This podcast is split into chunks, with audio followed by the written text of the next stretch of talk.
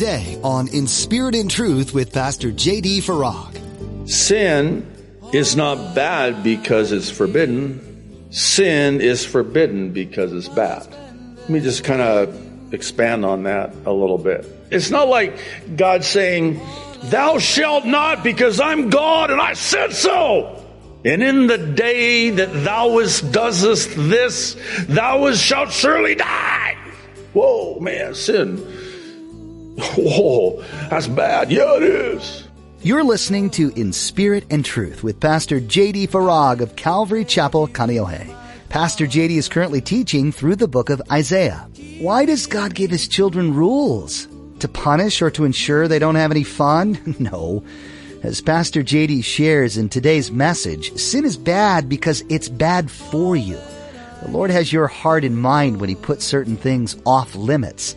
He's looking out for you. He has your best interest in mind. Now, be sure to stay with us after today's message to hear how you can get your own copy of today's broadcast. Subscribe to the In Spirit and Truth podcast or download the In Spirit and Truth iPhone or Android mobile app. But for now, here's Pastor JD in the book of Isaiah chapter 59 with today's edition of In Spirit and Truth. Verse 9. Now we turn a corner here, and it's a good corner to turn. I mentioned there were two effects that knowing that God sees everything can have on us. One good, one not so good. The not so good is that God sees everything, but the good is that God sees everything.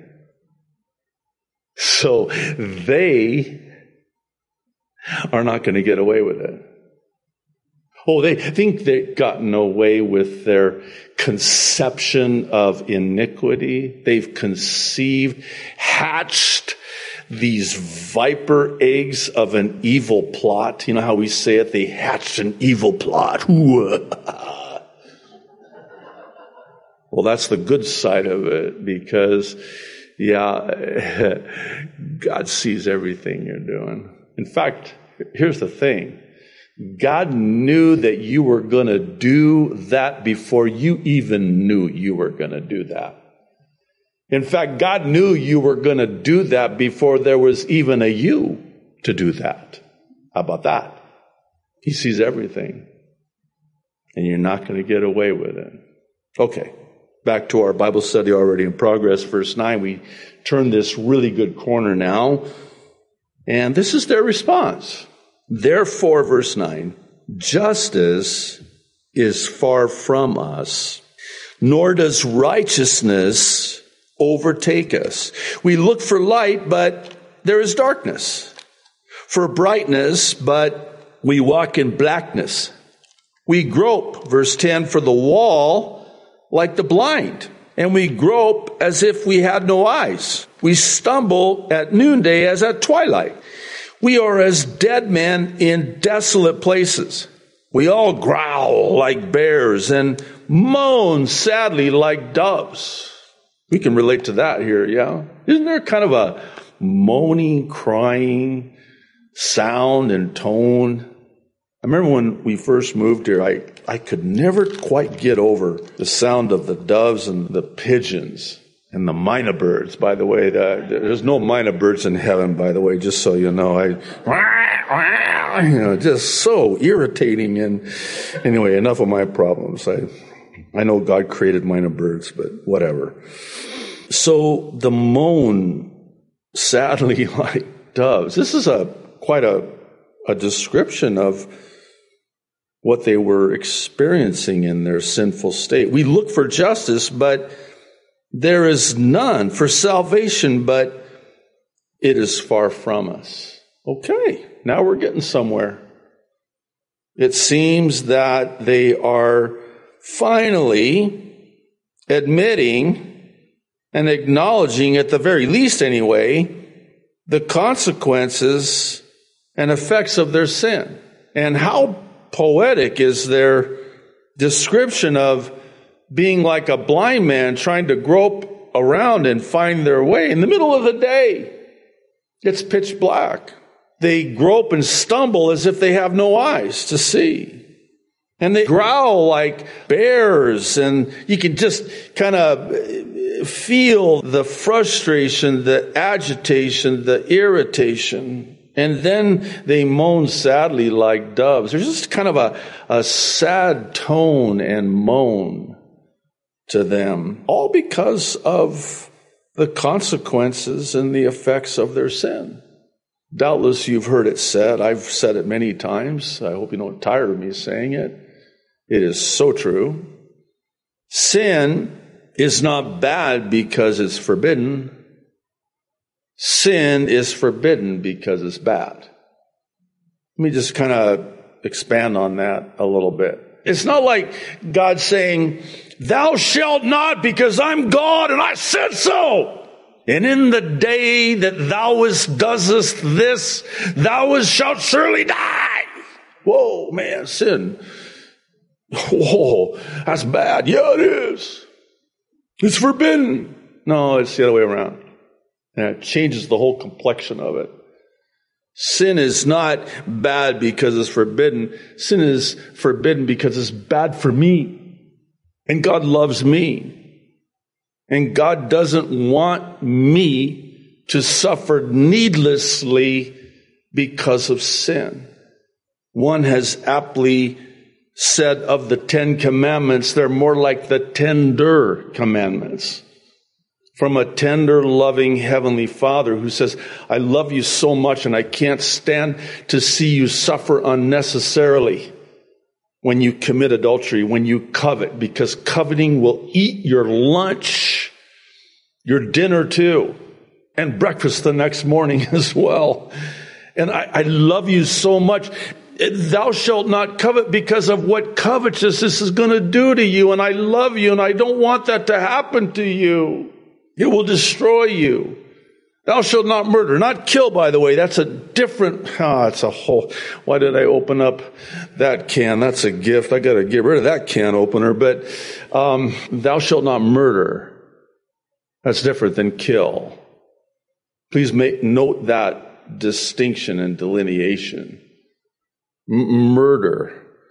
Don't murder anyone because you will be haunted and hunted by it for the rest of your life. Your life will never be the same again. Thou shalt not commit adultery because of what adultery does to the adulterer. And I just love you so much. I don't want that to happen to you. And you can go through every single one of those Ten Commandments. The first five dealing with our love for God. And by the way, very interesting about the Ten Commandments Study this when we were in Exodus 20. Not so easily seen at first read, but you've got the first five, which are vertical, our loving God with all of our heart, soul, mind, strength, and body. And then you have the second set, which are horizontal, loving your neighbor as yourself. That's the cross. That's the cross, where Jesus Christ fulfilled the law you got the vertical and you got the horizontal. And they can be summed up that way and fulfilled in that way. So it's like God saying, you know, this is why I don't want you to do that. This is willful disobedience, and this is what happens when you willfully disobey me. You're going to suffer the consequences. And wow, what a description, right? I mean, they look for justice, righteousness, No go. they look for salvation far from us. There is none. And that is the state of one who is walking in willful disobedience to God, walking in unrighteousness. One last thing, and then we'll move on. Think of it like this. As an earthly parent, an earthly father, an earthly mother, or even grandparent, with your children and your grandchildren? How, how much does it hurt your heart to see them suffer needlessly? Now, the key word here is needlessly. Doesn't it just break your heart? And, and what do we do as parents? And we're fallen. we're sinful.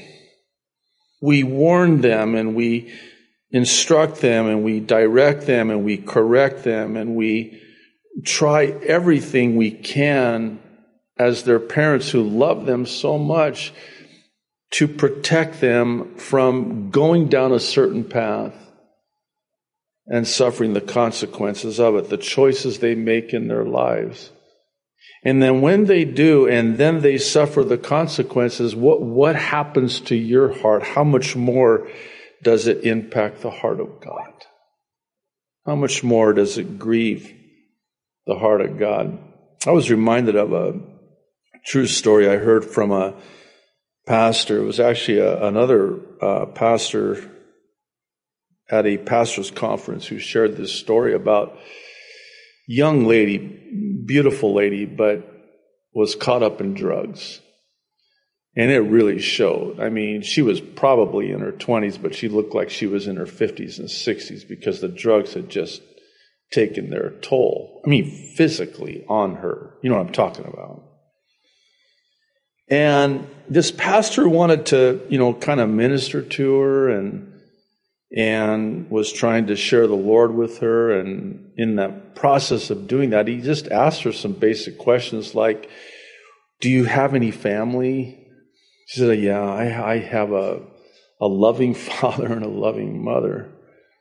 And he's like, Well, where are they? He said, Well, no, they they told me they couldn't take it anymore. They could not stand helplessly by and watch me destroy my life because it was destroying them. And they had to make the gut wrenching, painful decision to just disenfranchise themselves and disconnect themselves from their daughter, whom they love very much. Because had they not done that, they would have been destroyed because of what she was doing. I mean, that really, I think, puts into perspective. And I can understand that, how hard it is for us as parents, especially for those who have prodigal sons and wayward daughters, man. It just it is so painful and one uh, word of hope and encouragement, by the way God loves them more than you ever could. You need to be reminded of that. You love them. Oh, you never knew you could love so deeply. And yet you take that love that you have for them, it doesn't even come close to comparing with the love that God has for them. He loves them more than you could ever love them. And here's another thing, I'll take it a step further. He wants them right with Him more than you ever could. That's encouraging, right? Because then, when, and I hope you never give up on them, never stop praying for them. Yeah, but it's been years. Don't quit. Like the parable of the persistent widow. The whole point of that was not that God is this reluctant judge to mete out justice. And he finally just, just to get this woman to stop texting him every night, all night, posting on his, you know, social media pages and, I need justice, I need justice, showing up and knocking on his door and getting past security calling him up all the time, even blocking the number. She figure out a way to get past that number block and call him all the time. And finally he just says, okay, fine. Here. It's not like God's like that. Never imagine God is in heaven going, okay, already stop. Can you imagine that? That would be horrible. It would be horrifying. But what God is saying, if an unjust judge will do that in response to that tenacity that never, never, never, never, never gives up. Because that's the whole point of the parable. In fact, right out of the chute, Jesus gives the point of the parable before he teaches the parable. The point of this parable is to pray and never give up. You keep praying. You keep asking. You keep seeking. You keep knocking. And that door will be open unto you. You ask and keep on asking, you will receive. You seek and keep on seeking, you will find. So never give up. But every time you pray, you are praying in alignment according to God's will. Because God loves them. And when you pray for them, God hears that prayer.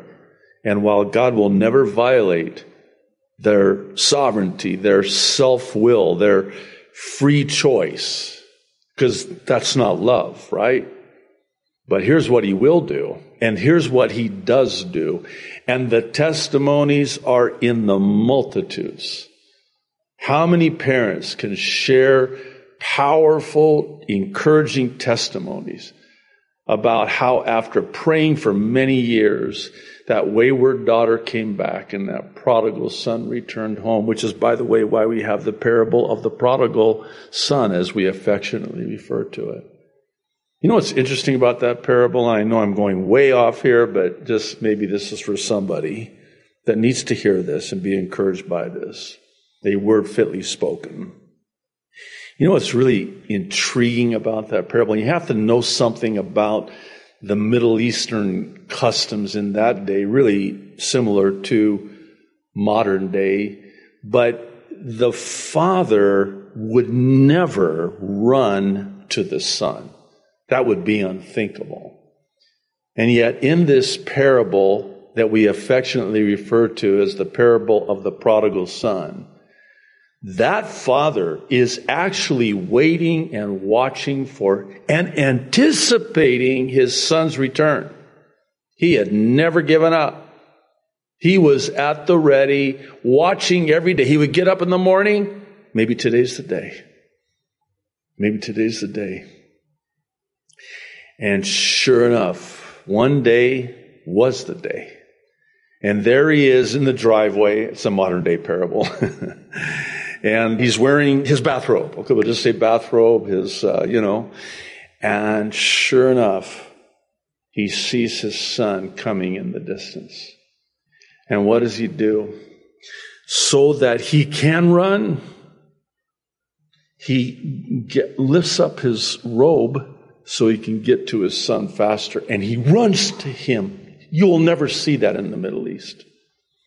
The father does not run to the son. The son runs to the, get over here, boy. And what does the father do?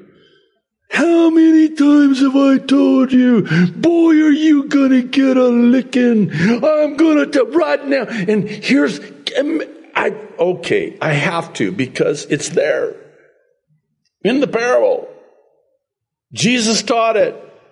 He actually gives us some insight into what is going through the, the mind and the heart of the son before he goes back home. He's like, man, I've completely blown it. I have wasted all of my inheritance on partying and drugs and women, and here I am with nothing, and I am shoveling pig slop, which for a Jew, that is anathema.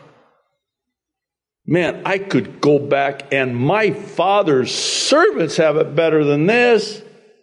At least I could be a servant and that would be better than what I'm experiencing right now. But I got a problem because, man, I left and I know I broke my dad's heart. You got to know that the son knew that. It's inferred, I believe, in the, in the parable. And so he's thinking, okay, now, how do I, I, I, I picture him practicing all the way back home. Okay, Dad, I'm so sorry. Can I just be a servant? I, I am so. Will, will, you take me back? And and you know, I'll, I'll you know, I okay. I'm grounded for the rest of my known life on this earth, you know. And you're gonna beat me and give me a licking, and and you're gonna rub my face in it, and you're gonna punish me, and I deserve every single bit of it, but it's still worth it. Will you please take me back? He's practicing what he's gonna say, his speech all the way home. He didn't have a chance to even say anything. What a picture. The Father runs to him, weeps, tears of joy, hugs him, holds him, embraces him, a Velcro hug, not wanting to let him go. Even if he tried to say anything, Dad, I, no, no, shh, just You're home. And then imagine how stunned he must have been when dad says to his older brother, that's a whole other issue, by the way. Man, you, you guys, right now, everybody, all hands on deck. Big feast. He's home. He's back. Older brother's like, really? What's up with this? Here, I've been faithful. I didn't blow my inheritance. And what are you doing? Why would you do this? And that's not fair. Well, life isn't fair. Reminds me of that song we taught our boys growing up.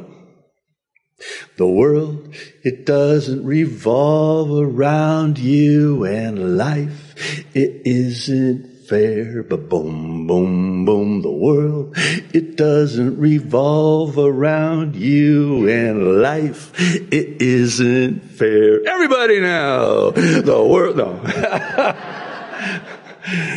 you know, they're in their 20s now and that explains a lot. Their behavior now, I think they are traumatized by this, but they got it. And they know it. Life isn't fair. And the world doesn't revolve around me. Consequences of sin. You know, the bitterness of the consequences of sin lingers on long after the sweetness of the temporal pleasure of sin. Oh, sin is pleasurable for a season, the Bible says. But in the end, it is bitter as wormwood. The bitterness of the consequences of sin lingers on so much longer, infinitely longer, than just that brief season of pleasure from that sin. Well, let's move on, verse 12. They're still responding, and it's actually going in the right direction here and gets better. For our transgressions are multiplied before you, and our sins testify against us. For our transgressions are with us. And as for our iniquities, we know them. In transgressing and lying against the Lord, and departing from our God, speaking oppression and revolt, conceiving and uttering from the heart words of falsehood, lies, false witness, not true.